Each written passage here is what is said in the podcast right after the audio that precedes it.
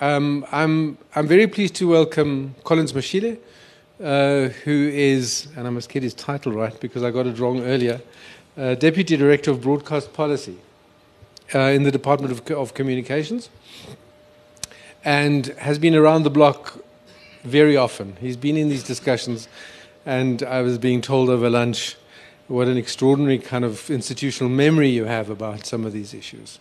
So Collins will speak there on, on, on behalf of gov- government. Garth uh, Danneril is the, now the chair of the Northern Cape NCRF um, and will obviously give us a perspective from community radio itself. And Tabang Pushayabone uh, is the station manager from, of Riverside in Upington. I don't know why we have such a domination of the, of the Northern Cape here today. I feel like we're being colonized by the Northern Cape. Um, but it is actually it's it's actually great to have people specifically from the Northern Cape because you know it reminds us that this is a uh, you know these are stations that exist all over the country. So we're going to treat it as a fairly informal discussion. Um, I was going to ask Collins to open with some kind of sense of where the government wants to go with it. I know that there is a summit coming up. There's been invitations for comments again. Um, where do you think the issues are, and where do you think, from a governmental point of view, um, where sh- should we be going um, with this important sector? And then I'll ask for responses from, from the other two. Uh, good afternoon, colleagues. Uh, apologies from the Deputy Minister. She's in Mpumalanga addressing the government communicators in Limpopo for Limpopo, and the Minister is uh, addressing the matters related to Cabinet from yesterday. And our Director General is in the, uh, there's a meeting of Directors General. Uh, uh, I think the President addressed them yesterday. So apologies for, from, from my colleagues. Uh, from government side, uh, if you can allow me two minutes to do a PR exercise. We have published two documents. We have gazetted a one pager on the review of public broadcasting, which is open for, for comments. And we have also attached to that a, a issues paper of, of common issues that have been raised throughout our discussions when we were reviewing our policies. It's also on our on, uh, on our website, which is www.gov.doc.gov.za. We'll appreciate your comments, and I think uh, our colleagues are more persuaded by those that will be coming from students as well. Uh, those are that are in media studies. So I thought I should uh, tell you about those. And I think somewhere in towards the end of August, we intend to host a sort of a two-day summit on uh, uh, uh, public broadcasting to discuss the issues that all of us are, are interested in. As the professor said, on the, 30th, on the 30th and the 31st of July, here in Gauteng, we will be hosting a community media summit. The community media summit does not only deal with radio, it also deals with small commercial print uh, media as well. So if you're interested to attend, you are all welcomed. And most of you will be aware that ICASA has published a, a, sort of a discussion document on the uh, digital, digital sound broadcasting. So from government side, what will happen is that we will have to wait for the ICASA to finalize its process and with the report that they are going to give us, that's when we will be able to come with a policy directive in terms of what has to happen so that the, para, uh, the processes are feeding into each other. But from the uh, community side, what we had also done as government was that the community sector was complaining that they keep on training people and they do not get certification. And there was a community media chair that was uh, supported by the United Nations, only hosted by India. So South Africa managed to get a second one, which is going to be hosted by the University of uh, Limpopo, uh, which is going to provide training and provide certification to those that will be uh, attending the training so that they use the certificate to get jobs elsewhere, because I think that was the complaint. But the intention of that was that we had recognized that throughout the years, There had been problems with governance, as uh, uh, has been said, that there has been problems with the financial sustenance of the stations. So through that training, that will involve partnership with other community broadcasters from across the globe and from across the continent. Uh, we believe that from sharing of experiences, probably there might be uh, the improvement in terms of the issues that are challenging the stations. But with regards to the 30 years and the 31st summit, the minister and the deputy minister are of the view that uh, we have been talking for a long time. And as Professor was cautioning that if you keep on talking and talking and talking and there's nothing moving, they, I think the belief is that this one, this is where by the time we finish this one, the community sector should be in a position that it is going to come up with proposals and solutions in terms of how to collectively address the challenges that they have been facing. Currently, they are faced with the challenge of uh, signal distribution fees, which we had a discussion with them, and uh, there is a positive move towards that to settle some of those. But the issue is that the minister had indicated that this will be for the last time. Because as most of you are seeing, government in terms of funding and money, as my colleague from uh, Zimbabwe was saying earlier, we need to come up with new funding models for the community sector. And our concern is that everyone, the currency now is the fourth industrial revolution. Uh, fourth industrial revolution simply means where everything is connected. The third one was about the rise of the ICT and the internet. Now is about the rise of artif uh, artificial intelligence, super connected of computers and all the gadgets. Our issue is that even if as we move towards digital migration and digital audio broadcasting or DRM, we need to find a way that we do not leave the community sector behind. And our view is that uh, we should provide the sector with incentives to migrate towards digital. It should be that we, we do not punish them to go to digital, but we provide them with incentives to see the value in moving towards digital. And as we start to adopt DAB and DRM, uh, last Friday the minister had an engagement with uh, persons with disability. And most of you will know, which is something that is very key to the National Development Plan, uh, Outcomes 14 related to social cohesion and nation building, that radio remains the long term and a true friend of people that are blind in most communities. Our, our issue is that as we move into the next administration, remember, now we are finalizing everything in preparation for the next administration.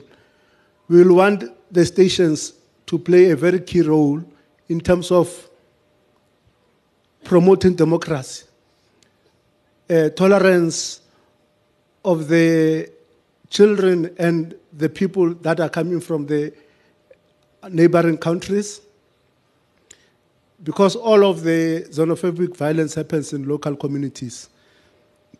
And there's also something that I think we are going to ask the stations to consider. The municipalities are depressed in terms of financing. As it was said, advertising is moving online. Not only community broadcasters are suffering, commercial and, com- and, pu- and public broadcasters are suffering. But we have a problem where in one district municipality, or let's say even locality, you find three stations, and when you look at their content, uh, they are doing the same thing. Our approach is going to be, uh, unlike in Zimbabwe, where he said uh, they assume that every district municipality there must be a chief, and everything goes to the chief. No, our issue was that per every district municipality there must be one community media serving there.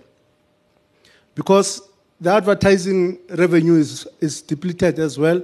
It is, no, it is of no use to have three community stations that are of general interest, most of the time not even producing music from the local communities, playing American music and other uh, commercial music, and all of them wanting to share the same resources from MDDA. And MDDA, just like all other entities, does not have deep pockets. So moving forward, it has to be rationalization because as it is now, the funds that are there are unable to sustain the whole of the sector. But I think as we move forward through collaboration of MDDA together with NCRF and members of the NAB, we need to strengthen and come up with penalties to say, uh, uh, remember, for example, if you join certain organizations, there are certain minimum bare requirements that you have to meet. So, in, in understanding the sector, if three stations are going to compete for 500,000, I think, isn't it fair that we first consider those that are in communities that have nothing rather than those that are in communities that can sustain them. But what we have also realized is that uh, when we had engagement with KwaZulu Natal, they raised a very important point that some of them might be in commercial areas. For example, they might be in Durban or Pietermaritzburg, but the problem is that the advertisers are saying they do not want to advertise with them.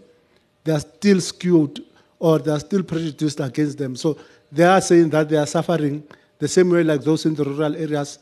But for democracy purposes and increasing diversity, you'll need there, of course, you can reach without problems or whatever, but there are places where there is no voice. So I think we'll prioritize those. But for community radio station, I think it's very important that they now start engaging with Outcomes 14 to say, if ever they were to seek for support, what will be their real contribution to nation building and social cohesion. I think that's where government will be starting from. Thank you. Thank you very much. Um, from your perspective, what are you looking for from government? Sorry. Hello, yes. Um, well, government's received its sizable chunk of time. Let's see, we, we used to getting the scraps, so that's fine. Um, where do I start? Where do I start? Well, I start first of all by saying that my partner over here is not only the station manager of, of Radio Riverside, he's actually the Secretary General of the National Office of NCRF. So if I can just place that correctly, actually outranks me. I'm sorry, going before you. Um, but typically, government has, has tried to appropriate all the blame towards community radio sector. And that's typical. They get more airtime, they get to lambaste us and tell us that it's our problem, and that we've created this problem that we find ourselves in. It's their typical response always. Sentech, let's talk about the Sentech issue. Let's really talk about that. 114 stations, 113 stations, owed collectively 33 million rand to Sentech. Collectively. Sentech quite rightly started putting off the stations that owed the most. I even applauded it. The stations that owe the most must be put off first. Can you imagine my surprise in the morning when I turned the TV on and the SABC, who owes 200 million to Sentech, was still on air? 113 stations owed 33 but was Morning Live with 200 million that they owed. Government doesn't tell you about that. It's an inconvenient truth. It's an inconvenient truth to tell you that government gave licenses away at one stage. It looked like they were in conjunction with Pronutro. Each your Pronutro find a radio license in the bottom of the box. We have 277 licenses laying out there because government didn't feel it necessary to consult with us. I come from Kimberley. Kimberley has a population of 200,000 people. Five community radio stations. Five. Eating from that small pie. And who created that problem? Government. They gave the licenses out willy nilly to anybody who just knocked on their door and asked for one. They didn't see if it was feasible or not. They didn't care. They didn't care. But now they want to lay the blame at our door. Mismanagement, mal administration, mal. Rather, we mad people. But open your newspaper every single day and see some government department that has corruption problems, some government department that has maladministration, some government department that has been mismanaged. And these are people that have CFOs, CEOs, COOs, lawyers, all kinds of things. The average station is run by a 22 year old young lady or gentleman who has matric, but we expect him to earn 3,000 Rand a month and act like a CEO. That's what government wants. It's slave labor. It's slave labor. That's what it is. We're not willing to support this creation because government created this to give power to the people. And we're grateful for that. They're not willing to support it. It's our fault. They're not willing to educate. They're willing to do nothing except point fingers at us. That's all. And that's the truth of the matter.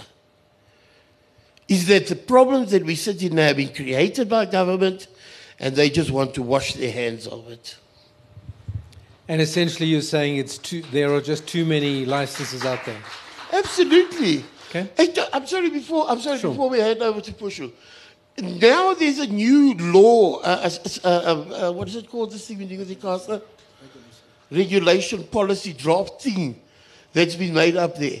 And it's been, and if you read it, it's specifically been made so that ICASA can withdraw licenses easier. Because this is the knee-jerk reaction of government. Oh shit, we've given too many licenses, we'd better close some of them down. And that's what's happening. Okay, Pusho?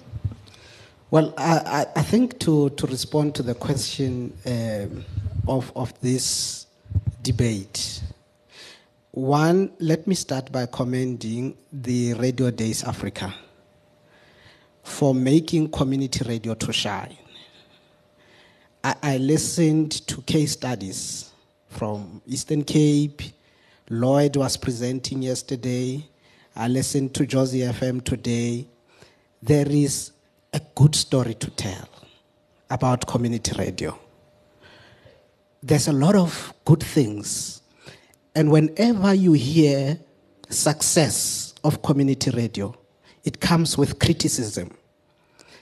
When Lloyd was presenting yesterday, he says that there were complaints about him being commercial. Um, uh, that this is no longer a community radio, it's commercial. Every success of community radio is defined as you wanting to be a commercial radio station. Jozi FM has been fighting, has been going through that same criticism for a very long time. But the presentation today told us that actually Jozi FM is rooted in the community that it serves. And it sh- it's shown from the numbers of people that are attending their events, the kind of work they do in community development, and so on. So, whatever you do in a community radio, sometimes you find criticism. One, it's either you are commercial if you are successful. Two, there's a lot of mismanagement. Community radio is poor, it's community radio is doing things the wrong way. Our challenges are dramatized, like in an ugly way. Um, our challenges are inflated most of the time. And, and I did not expect from a facilitator to, to start with such positive comments to say, this is how I know community radio to be. And these are the contributions that we are getting from community radio. And I think if we are to be honest in this discussion, the impact community radio has been making in communities, most of those that are in rural, neglected areas, is, is, is, it's huge, it's big. So community radio is doing its part, is delivering on its mandate. There are challenges though, and we cannot ignore these challenges. One of these challenges is financial sustainability. And when we try to confront these challenges, look, agencies are using community radio as a cash cow. You have people who have got relationships with government and other people. They go, they get money on behalf of community radio because this relationship is not regulated. Most of the time, community radio is exploited. So they get 100%, only 20% travels through to the sector. They remain with the 80%. It's a big problem that I think needs to receive attention.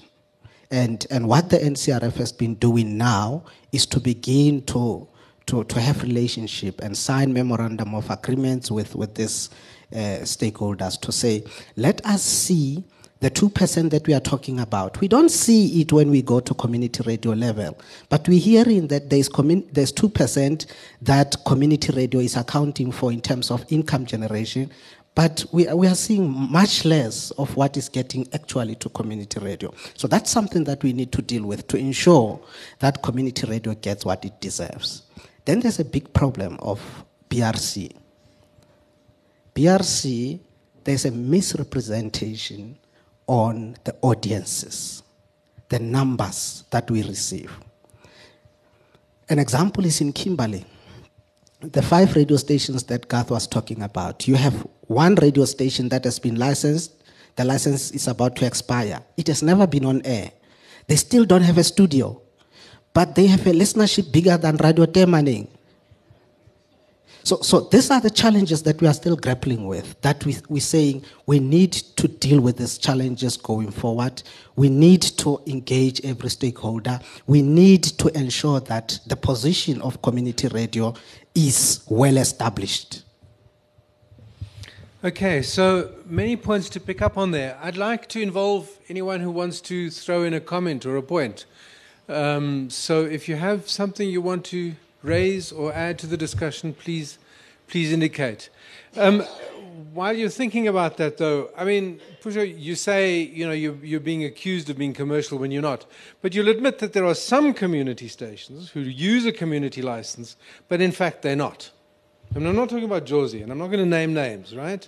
But there are a couple of stations around this town you know, who operate on a community license, but in fact, you know, it's a, it's a smokescreen. Isn't that something uh, that's rather unfair, in fact, to you?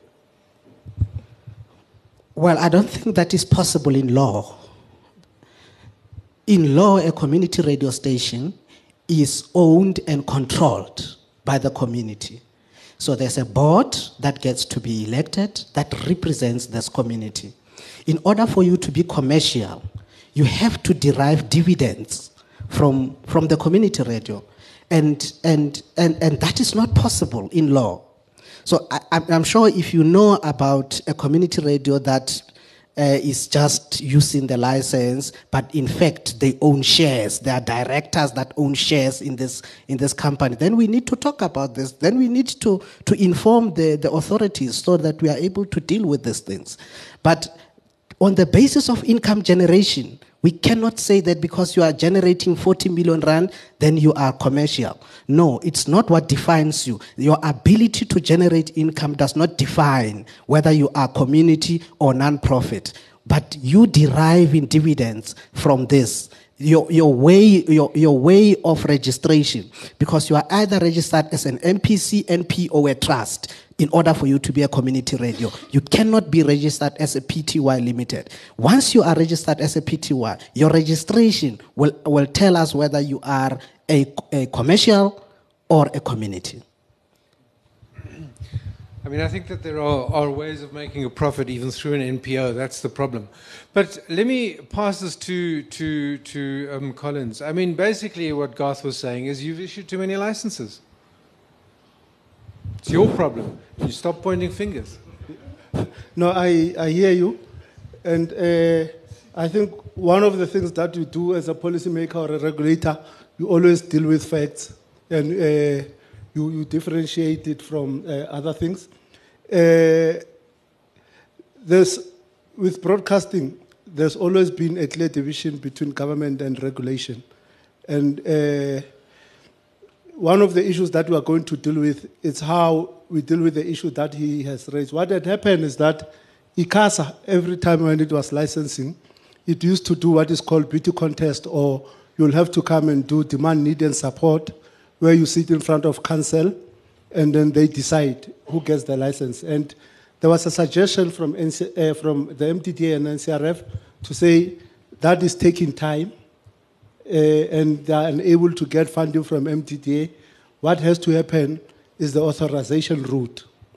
Unfortunately, the authorization route that says if ICASA does not come back to them within 30 days has created a situation where after 30 days people are, are deemed to be licensed. So, and hence the increase of the numbers and the duplication of the uh, stations that are there. And it's one of the issues that ICASA has raised in this discussion. What ICASA is doing, ICASA is, re- is reviewing the regulatory framework with everyone that is engaged with this. But I also wanted people not to go out of here, not also, as I said, what I enjoy most is facts. The matter that he's raising regarding the SABC is that Sentech engaged with the board of the SABC and they came out with a plan to pay in terms of the signal district because of the challenges that they are. That's why SABC will not be offered because the board of the SABC met with the executive management of uh, Sentech and then they came to an arrangement and that will be paid as time goes by. So that, I think that's the difference. It's, it's not an irresponsible exercise. But in terms of the issues that they have raised, I think that's the positive thing that we want moving forward to say when we go to the sector, when we go to the summit, I think we need to come up with those uh, solutions to say we all agree that moving forward, if somebody does not agree with this, what is happening? But I don't think that ICASA is punitive or government is so punitive that it wants to destroy uh, to destroy the sector Why or, or withdraw any licenses. They've just shut for down four stations for applying late. They've just shut down four stations because you to tell. For a little infraction like applying late. I'm glad you admit though, ICASA and MDDA, they do fall under government. They, rep- they report to the DOC. So you are in fact admitting it was government's fault. Um, Yeah, just say yes or no. well, there is a relative independence, I think, to these to these bodies. No, But they're not. They fall directly under DOC. Yes, but let's let's get. You know how give a- independent a- you There's can an be. indicator at the back there, and there was a hand here. No. Yes, Jacob. Hi, my name is Lerato. I'm the executive producer of the Wits Radio Academy. I just, um, not necessarily piggy, piggybacking on um, the, the points that the gentlemen have made, but I just want to also find out because there are other players who, who play in the community radio sector, are we having a valuable conversation about, if you want to call it in inverted commas, donor funding? Because different kind of sort of like public health, social justice programs want to approach radio and use radio as um, as a means to kind of do the education work and all of that kind of stuff. And I mean, public um, public health or social justice. I mean, some people come from the environment where empirical evidence and like u- the usage of numbers is required. So even if a project necessarily hasn't done that well, if they're coming in searching in searching for those huge numbers, um, and whether it's health, whether it's other justice programs, like if they don't get the numbers, then the projects fail, and that money that they've kind of allocated to to stations to do the work is is highly inaccessible. Are we having a, a useful conversation? I know donor funding is a larger issue. Are we having a useful conversation in that environment about how to deal with those those players who are coming into that environment? Because besides the fact that community radio's got its own problems, those people enter the market and they're like so hungry for the numbers. And if projects don't give them the numbers that they want, they fail and they completely pull out. So this is another thing I'm just interested to hear what people think about that. Okay, let's get the microphone right to the back there. I think it's Jacob. Does anybody want to respond um, to that? Yeah, no, I, I think it's, it's, it's, an, it's an important aspect.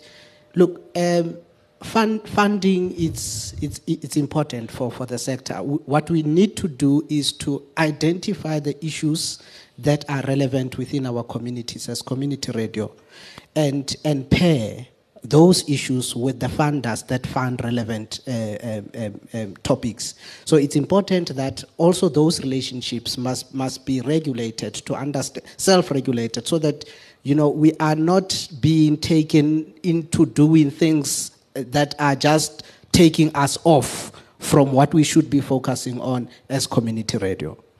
Okay, thanks. Jacob? Sorry, in terms of from government side, what happens is that they go via GCIS network uh, to cover the numbers. That GCIS has a network of community radio stations.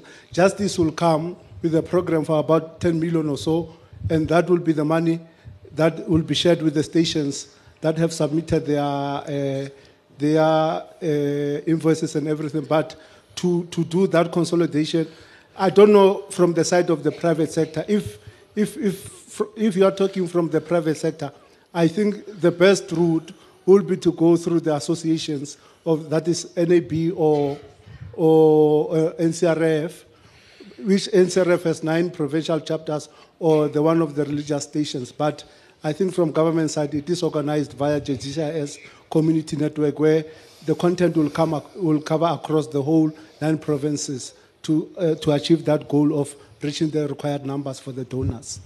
I'm so glad. I'm so glad. I'm so glad we brought up the GCIS. That's excellent. Uh, we met with them a couple of weeks ago, and GCIS themselves is so frustrated because they can't get money to the community radio sector because the law says they have to get three quotes and all kinds of things. They are struggling themselves to death to get money to the community sector. Now, because of this new compliancy issues, that government have created so much red tape that you could be today, literally today, you could be um, um, uh, compliant. Tomorrow morning over your post you say, oh, we're not compliant anymore. Why? Because like my station, the Secretary General of the province is a board member. And all of a sudden it throws you out because you've got a government member of your board.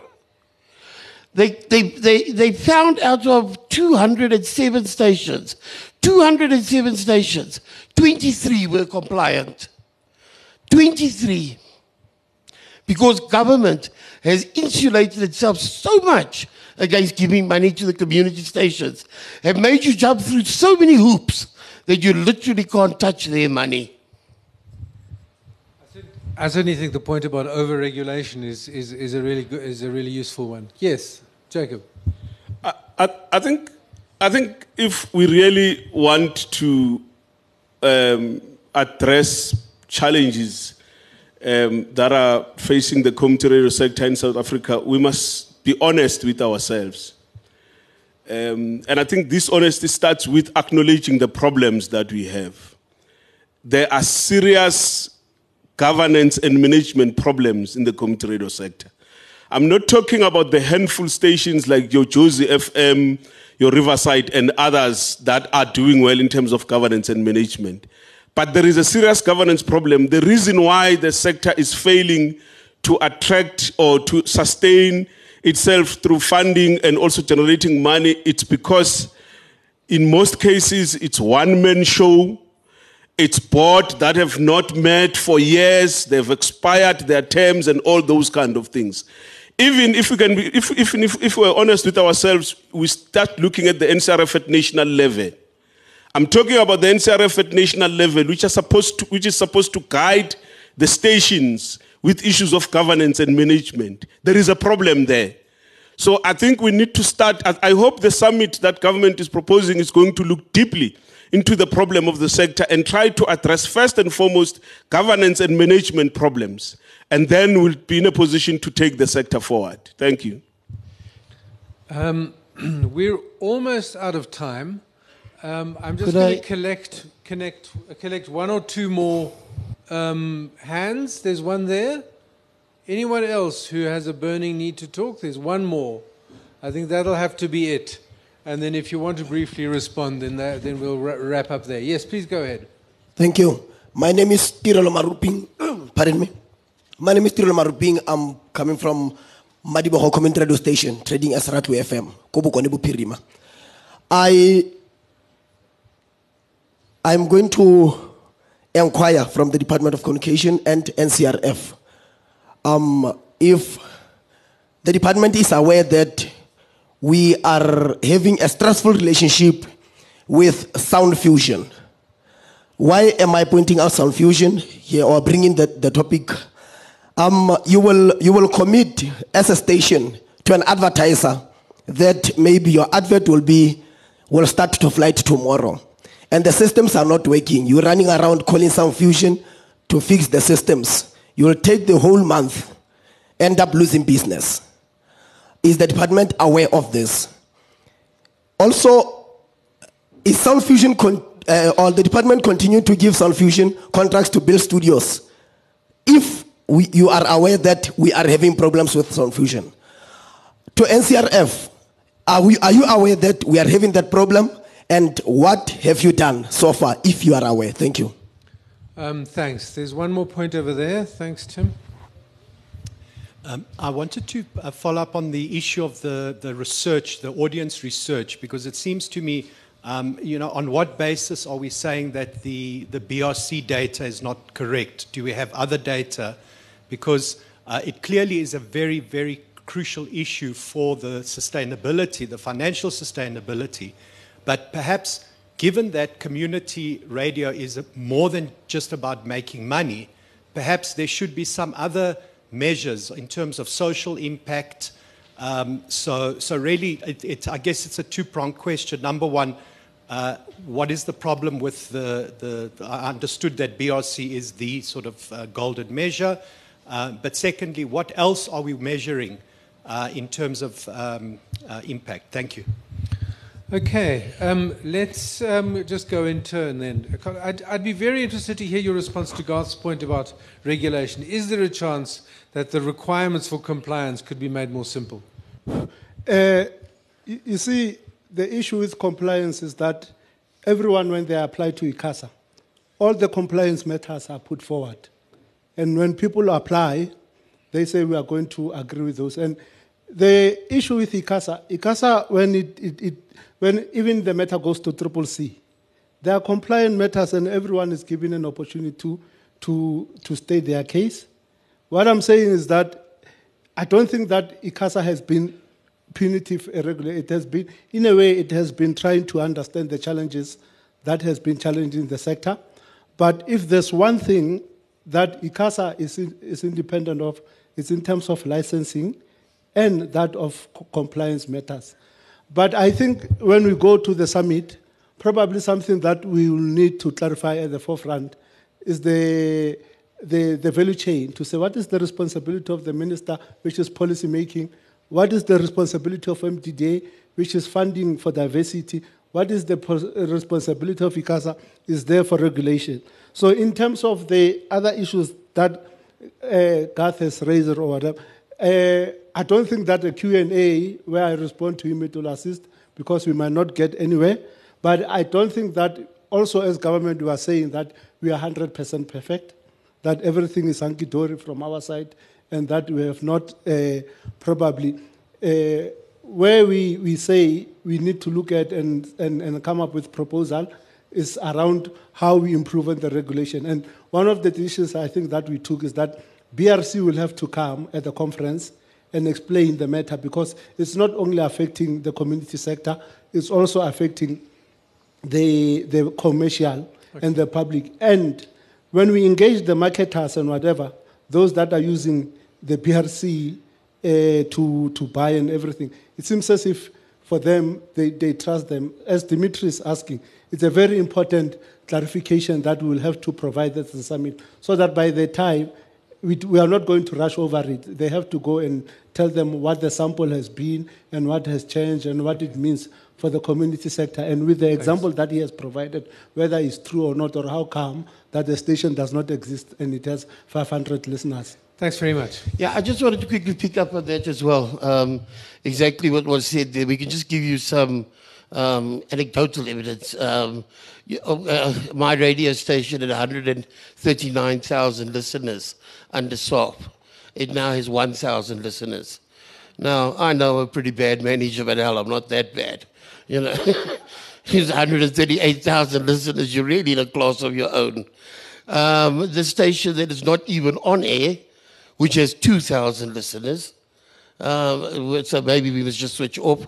And then it's not only community radio, uh, commercial radio, OFM. OFM, which is a very popular station in our area, zero listeners in Kimberley. Zero. So BRC is absolutely incompetent as far as Kimberley is concerned. Um, and unfortunately, this is what the people look at when they get figures. Uh, Lance once said, it's, it's, we know it's, well, he didn't use the word rubbish. Uh, we know it's rubbish, but it's the only rubbish we got. Um, unfortunately, that, that's not a good enough excuse. Okay. Um, do you want to respond to the points about um, um, sound fusion and the NCRF and Yeah. management, in fact, Yeah. as, as a general? Yeah, the question, I think, Jacob, my, my- input was, was not to say that the community radio sector is so excellent that it does not have challenges. Community radio sector does have challenges. My worry was that usually all we talk about is challenges and that the Radio Days Africa was able to actually show us a different picture. But with regards to the question of boards, I think how boards are constituted is another problem within the sector. And that is what we are looking at internally to say we need to find a way of constituting boards in a proper manner so that we don't just go at an AGM, call an AGM, there's thousand people in a, in a hall, and the one that talks too much gets to be the chairperson or the treasurer. They don't even have financial background. So we need to have ways of ensuring that we get quality into our boards. And that can only be done if we find a model of constituting our boards. In other stations, you, you find that the sectors, they choose their boards through sectors. So there's a financial sector represented within the board, there's the legal sector represented within the board, and so on and so forth. So what does that do? It makes the quality of the board to be more impactful so that you have a finance person in the board, you have a legal mind in the board, and so on and so forth. That's, way, that's the way we, I think we need to think uh, in order for us to constitute proper boards and management and so on. I think the issue of service providers taking the sector for a ride uh, is something that we need to deal with. We need every service provider that is operating within the sector, that's making profits within the sector, to sign agreements with us, to, to, to sign service level agreements with us, that the level of service that they need to be delivering is this kind of service. Because what they do to us, they will never do to the commercial sectors, they will never do to, to the SABC, and we need to deal with that. BRC, where we need to be going to as community radio, we need to be imposing a non legislative levy, collecting a, a research levy, so that we are able to also contribute towards BRC so that the research is more um, um, inclusive. Because you get to read this report and there's a lot of stars, a lot of stars uh, around community radio, which says the data is inconclusive. The research was, was not done with, due to resources or whatever reasons they provide. So we need to provide resources to BRC. That's where now we are taking this to, so that BRC is able to give community radio quality reports. We are not just blaming, it's not a blame game. We are trying to look for solutions. If we are going to take this sector forward, we need to be contributing positively to whatever concerns that we have. Okay. Thank you very much.